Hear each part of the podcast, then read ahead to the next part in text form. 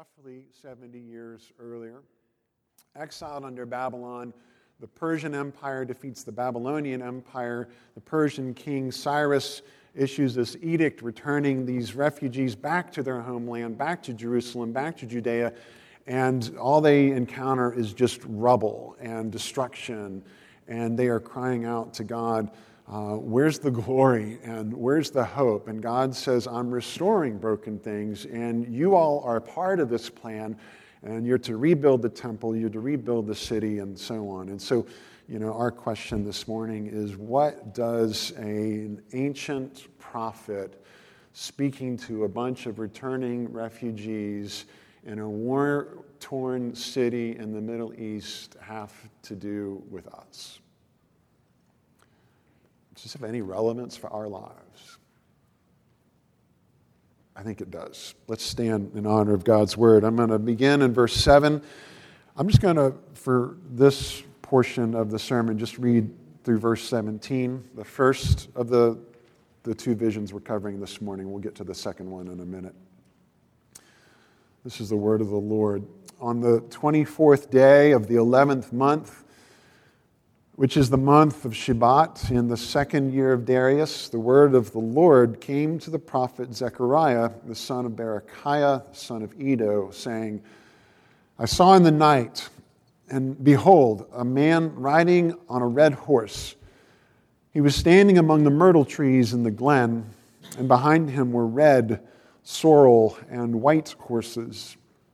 And I said, What are these, my Lord? And the angel who talked with me said to me, I will show you what they are. So the man who was standing among the myrtle trees answered, These are they whom the Lord has sent to patrol the earth.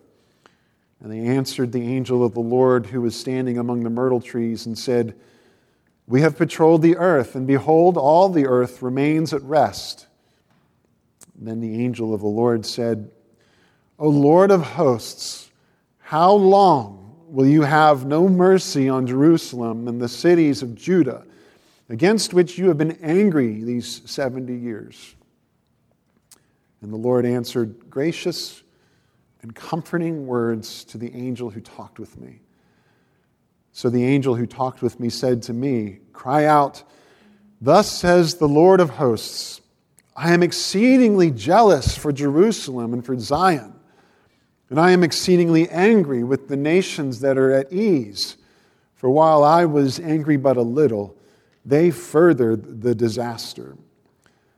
Therefore, thus says the Lord I have returned to Jerusalem with mercy.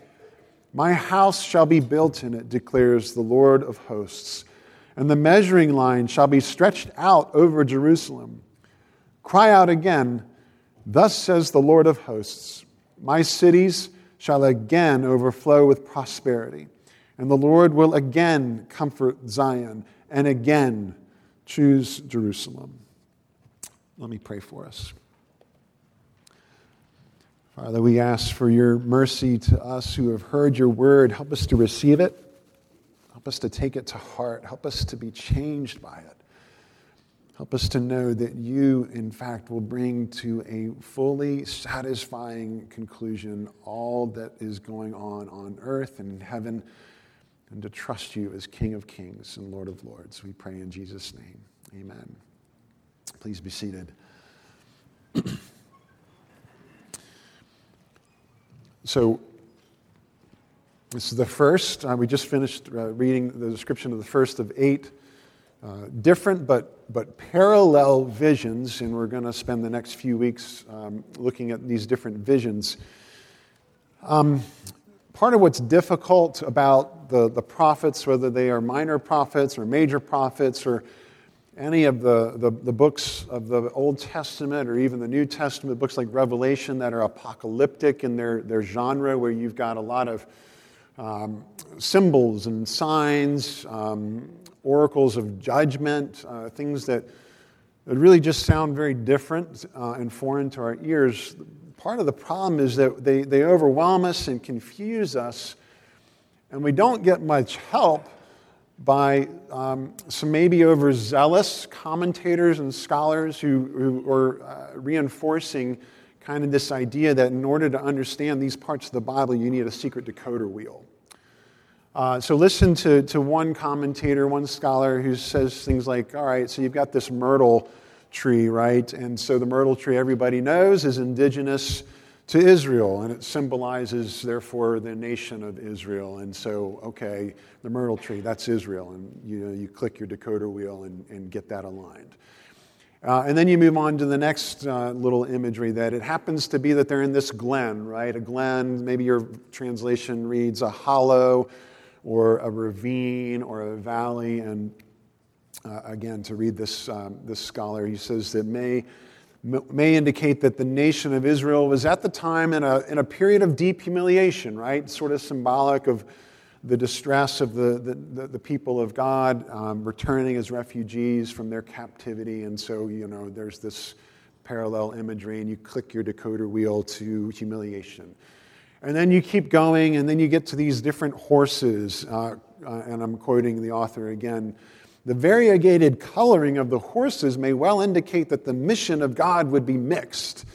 Red usually points to the judgment of war, and white usually points to mercy and peace. Sorrel, uh, also translated speckled, dappled, tawny, or any reddish brown color suggests a combination and mixture of God's works.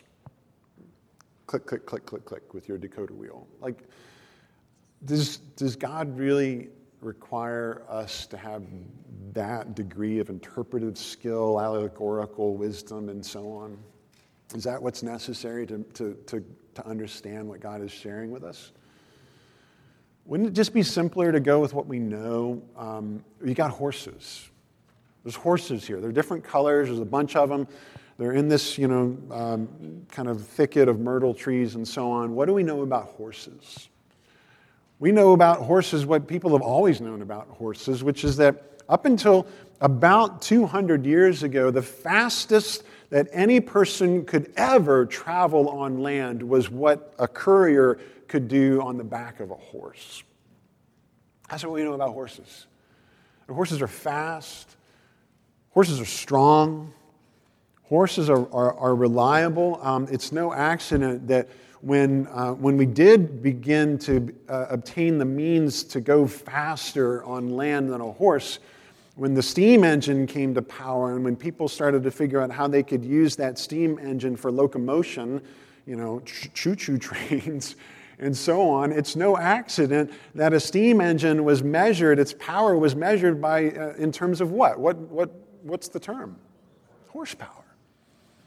Uh, and that when, uh, when a fellow named George Stephenson, his, his, uh, uh, he developed the locomo- locomotive, and, uh, and, and when he, in 1829, he built the fastest one ever at, at, that point in time, and it could go uh, at, a, at a whopping 30 miles an hour. You know what they named it? Rocket. Rocket, the choo choo train. Um, 30 miles an hour. And that was the point at which we started to become able to travel on land faster than a horse. I mean, that's just crazy to think that up until, you know, almost 200 years ago, nobody had ever gone any faster than 30 miles an hour. Uh, there's a, a Greek historian, his name's Herodotus. He's actually the, considered the father of modern history. Like, he was the first true historian. And he lived just after Zechariah did, right? So he was born in 484 BC. Uh, and, and he's, um, one of his sayings was that there is nothing in the world that travels faster than these Persian horseback couriers. So that was just, you know, in that period of time, there was nothing faster than a swift horse. And that's what we're supposed to take from this imagery. Nothing terribly symbolic here, just to, to, to know and to understand that God is, is rallied his patrol, this patrol that's going out to all the corners of the earth and in verse 8, Zechariah is describing seeing all of these horses standing among the myrtle trees, and Zechariah asks, What are these?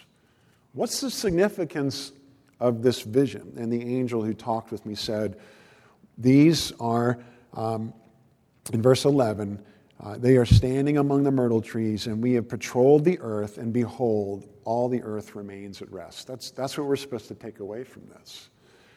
Is that this patrol, which sounds like um, it sounds like a western movie. It sounds like you know all, all the cowboys have have come in from riding all day, and it's sunset, and there's a campfire there, and they're there in Mesquite Gulch, you know, to share their news after being out patrolling the east and the west and the north and the south, and they come back and and the Lord's patrol reports that all the earth remains at rest. And this sounds nice, but it's not. This sounds peaceful, but the problem is that the whole earth, uh, the, the, parts of the earth that are at rest, are the Lord's enemies, Israel's enemies, the, the, the countries and the nations, the kingdoms that have oppressed Israel and you know how it goes when your enemies are at rest. That means that they have kind of gotten their way. They're satisfied. It went the way that they wanted it to go, and it's been bad for you and good for them. And so, you know, they're, they're feeling just fine. This is why the psalmist cries out in Psalm 123 Have mercy upon us, O Lord, have mercy upon us. For we have had more than enough of contempt our soul has had more than enough of the scorn of those who are at ease, of the contempt of the proud. Those who are at ease, those who have oppressed God's people, have abused them and have been harsh with them, could care less. They have no remorse, they have no regrets, and they have no repentance. And therefore, it's not good that they are at ease. So that's the first vision. The nations, the enemies are at ease. Uh, the second vision begins in verse 18. Uh, you can look in your bulletin or in your Bible, it's printed there. And Zechariah sees a second vision. I lifted my eyes and saw, and behold, four horns. And I said to the angel who talked with me, What are these?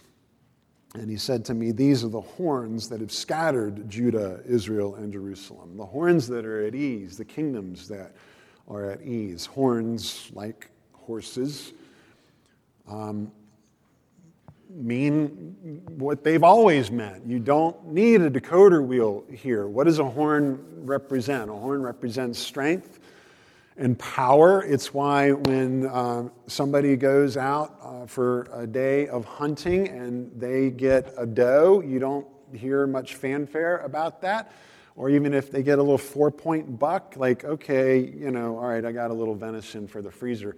But they come back with a 12 point rack you're going to hear about it for months. You're not going to hear the end of that. It's going to be posted all over their Instagram, all over their Facebook. It's going to be like, you know, let's call the taxidermist, let's mount this thing right above the fireplace because this is awesome.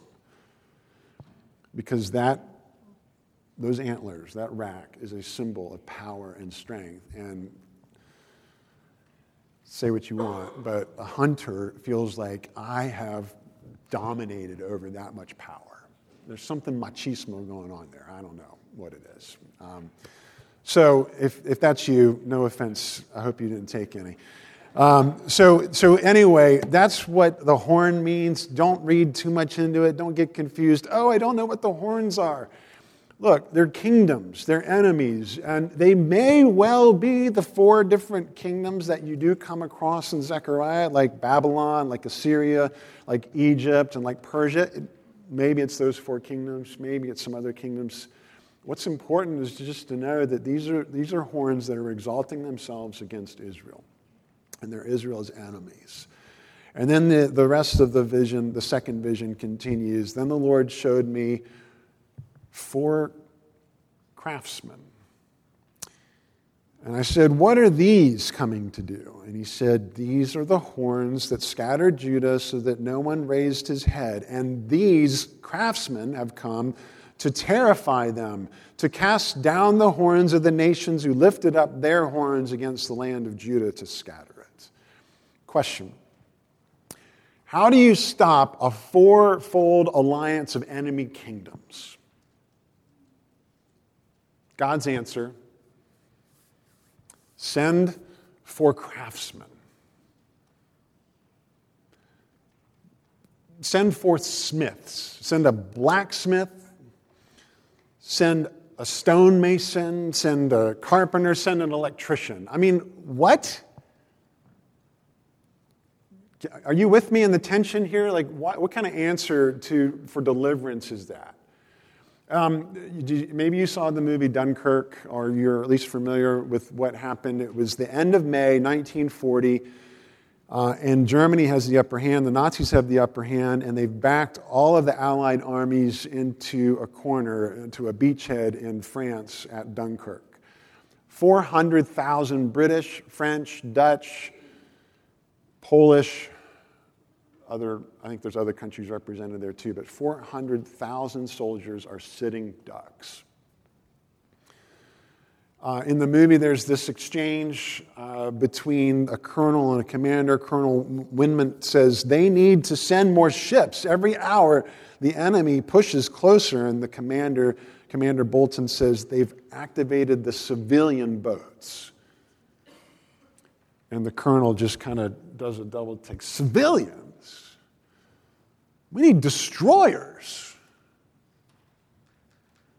We don't need charter boats and fishermen. We need troop transports and destroyers. What do you mean sending four craftsmen? We don't need fishermen. Well, let me ask you something. In a blacksmith's tool bag, in a stonemason's tool bag, in a carpenter's tool bag, and let's even throw in the plumber or the electrician. What tool do all four of those people have in common?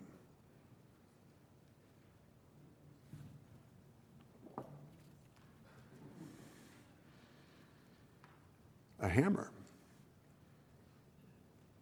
They all have a hammer. Uh, it's a stretch, but I want you to go with me with this. Imagine, imagine Imagine God sending as an answer to prayer for, deliverance, to, to, to destroy four enemy horns, four enemy kingdoms. What if He sent four Thors? Now, now we're on to, to something. Now we're seeing, all right, there's a, there's a connection here. You know, one who can wield a hammer like nobody's business. And then you start to see the wisdom in what initially felt really foolish of God. Why would he send a craftsman? If you know the rest of the story at Dunkirk, um, the Luftwaffe had, had, bombed out the piers, so none of the um, uh, deep hold vessels could dock. I mean, it was like pointless. Even if they could get destroyers in, there's no way they could have evacuated the troops. What they needed uh, were, were shallow vessels, like fishing boats and so on that could come right up to the shore, could come right up to these jetties that had been built and, uh, and evacuate. And they evacuated out of the 400,000 soldiers, Allied soldiers, they evacuated 330,000 of them. 330,000 of them that were sitting ducks. And it really, truly became known. Uh, the Archbishop of Canterbury deemed it the miracle at Dunkirk. It was a miracle. Uh, 400,000 soldiers thought they were going to die on that beach.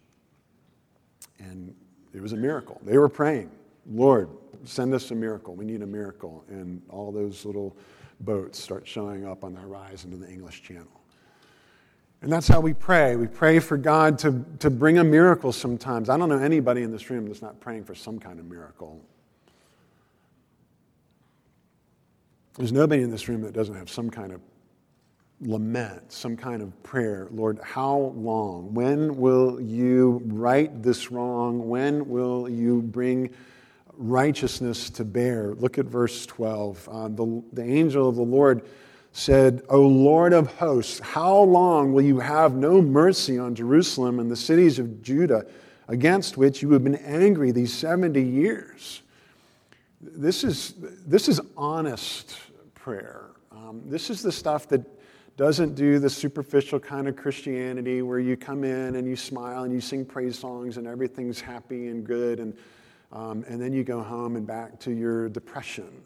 And then you go home and you go back to a bitter marriage. Or then you go home and you go back to faithless children. Or then you go home and you go back to your awful, miserable, dead end job. Or then you go home and you go back to your cancer. Or then you go home and you go back to, you just fill in the blank with whatever it is that is just sucking the life out of your soul. But you don't feel like you can be honest about it here.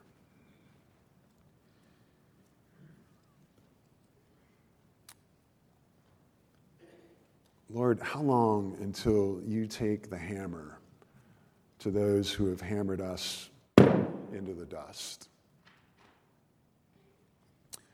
How long till you cast down the horns of those who make life painful and lift up our horn?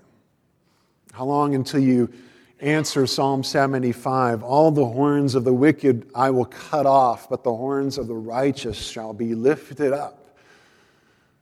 How long until you make things good again, God? How long until we win? If you're an Eagles fan, you know how to lament. if you're a Patriots fan, you don't have any idea what I'm talking about. Because all you do is win.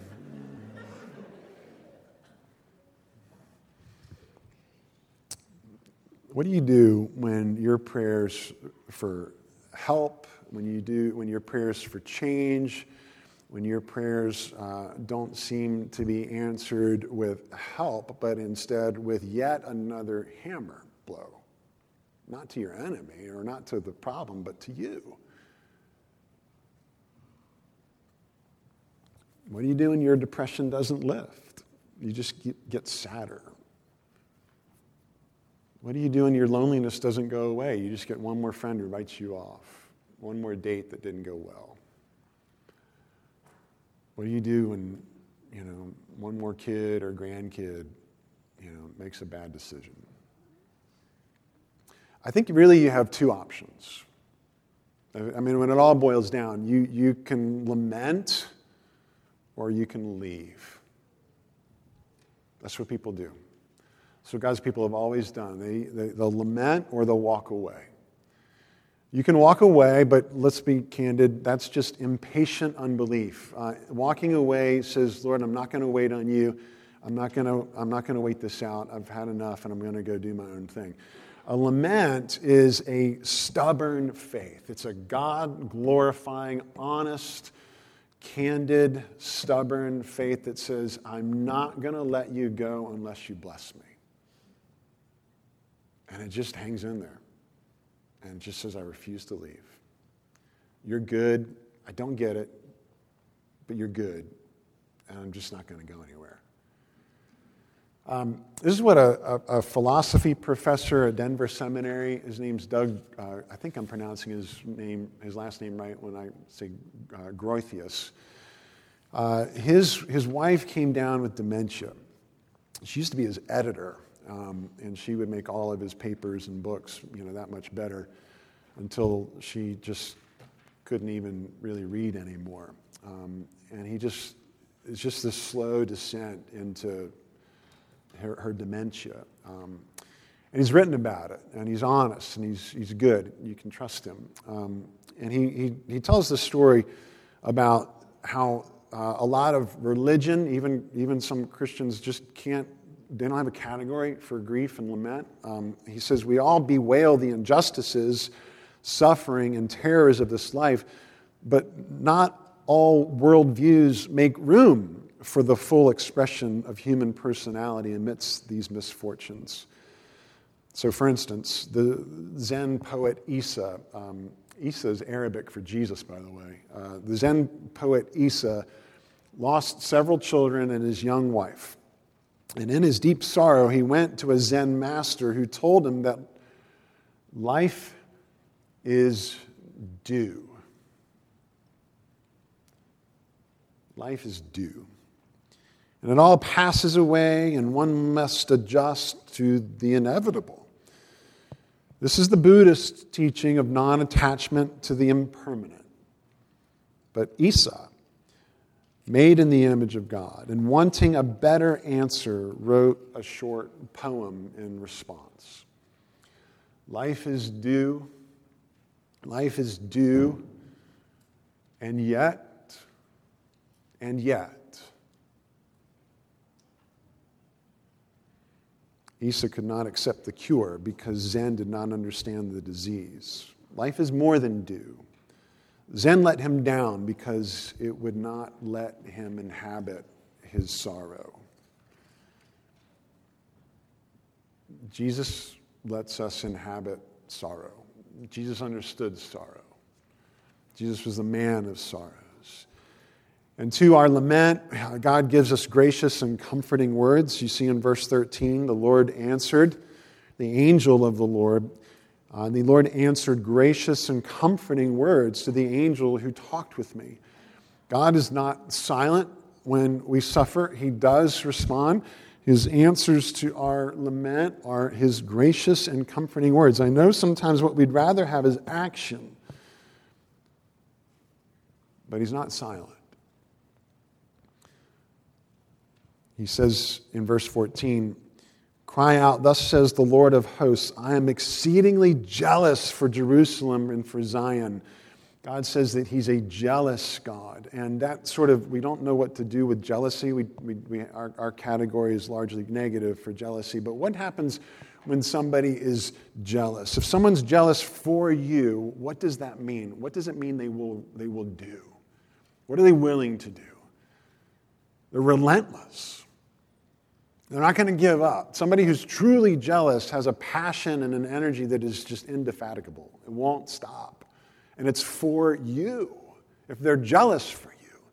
And all of a sudden, what we sort of gen, uh, generalize as something negative because we only see negative examples of jealousy, all of a sudden that becomes something incredibly positive.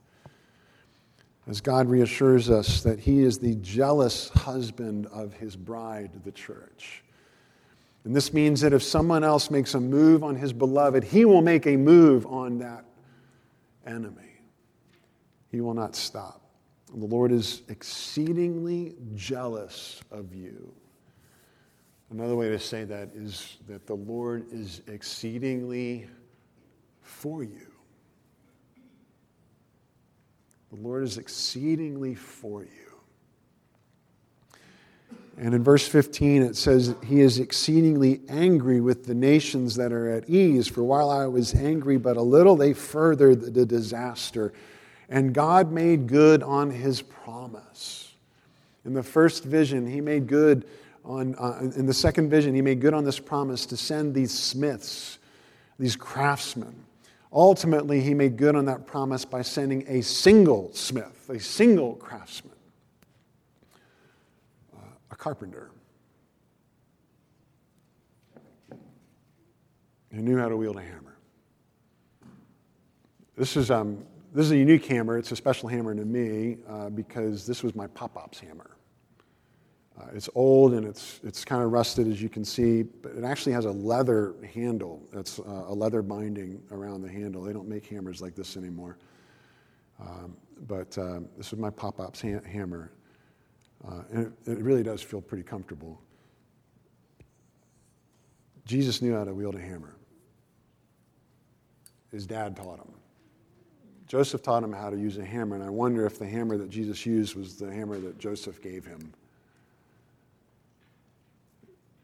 But, you know, when Jesus came along, people were kind of upset. He's saying he's the, the Messiah, but he's not, he's not some you know, captain of an army? Where's the hosts? Where's the, where, where are the, all the uh, soldiers who are going to take out Rome and vanquish God's enemies? So they become impatient with him. People wanted an army general, not a woodworker. I don't want a flotilla of fishing boats, they want destroyers, right? And yet God sent a carpenter. And Jesus, who knew how to wield a hammer, himself um, was a victim of the hammer blows.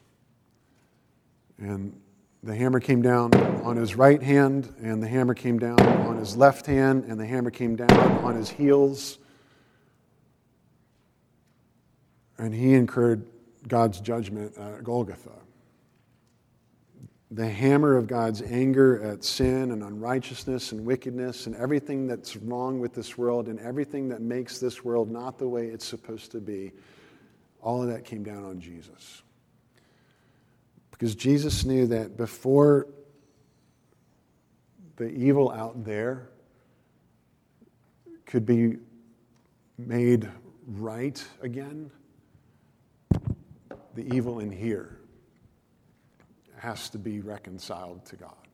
It has to be atoned for. It has to be judged and it has to be wiped away. And if things are going to be good again, there has to be satisfaction. There has to be a, a, a big eternal exhale and, and a sense of shalom, and it is good again. And that is what Jesus accomplished for everybody who has faith in him. Your sins, my sins, the, faith, the sins of all who trust in Jesus are taken away because Jesus endured the sentence for our sin. He became accountable in our place.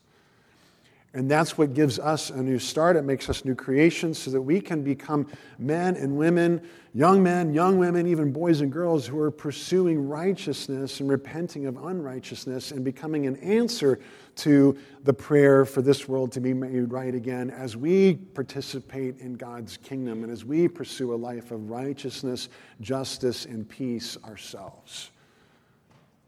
That's how it works. And that's how his kingdom comes and his will is done on earth as it is in heaven as we wait. As we wait for the day when he brings ultimate satisfaction.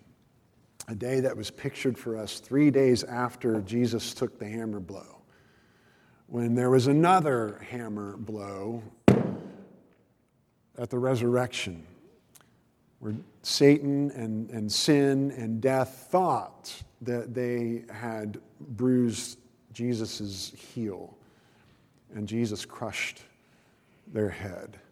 And just as sure as the resurrection is real, so is that day coming when he will make everything new again. This is what's pictured for us at the end of this passage. In verse 16, the Lord says, I have returned to Jerusalem with mercy, and my house shall be built in it, declares the Lord of hosts and the measuring line shall be stretched over Jerusalem. There's one more tool that's in all these craftsmen's toolbox. It's a tape measure, right? What happens when the tape measure comes out? What, do you, what comes to mind when you, know, you see somebody start to do this?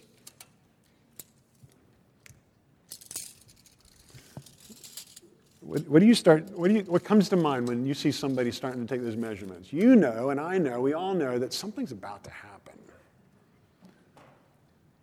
something is going to be made new.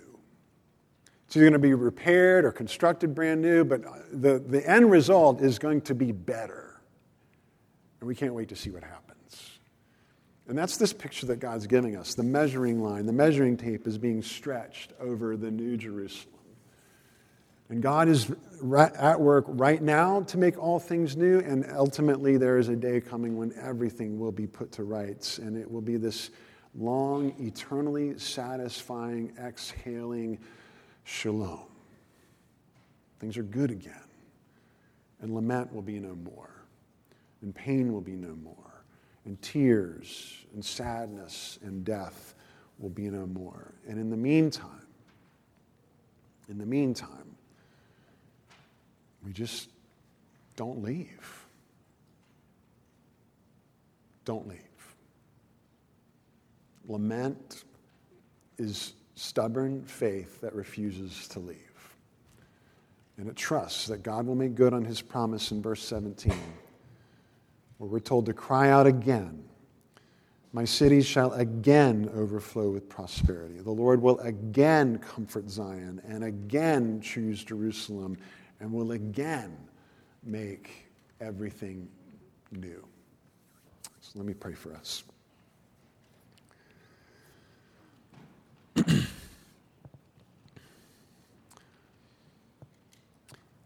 Father, you know the burdens that are on our hearts, and you know the, the hard places and the dark places, even the evil places that are within us.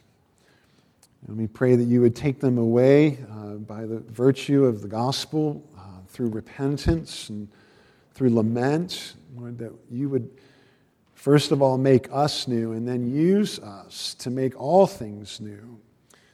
Lord, that you would um, minister to us in the midst of whatever pain is going on in our hearts. Lord, would you help us to be courageous as we trust in you and as we determine that we will just have stubborn faith that refuses to leave, no matter how hard it may get. And I pray for those here who have really been considering leaving. They've really been wondering, is this worth it? I pray you'd show them Jesus. Show them the hammer that fell on him in our place and show them the resurrection and show them the promises that you have to us, the comforting words that you speak to us. And Lord, give them strength to, to not leave and to lament. Lord, for all of us, um, please show us uh, mercy.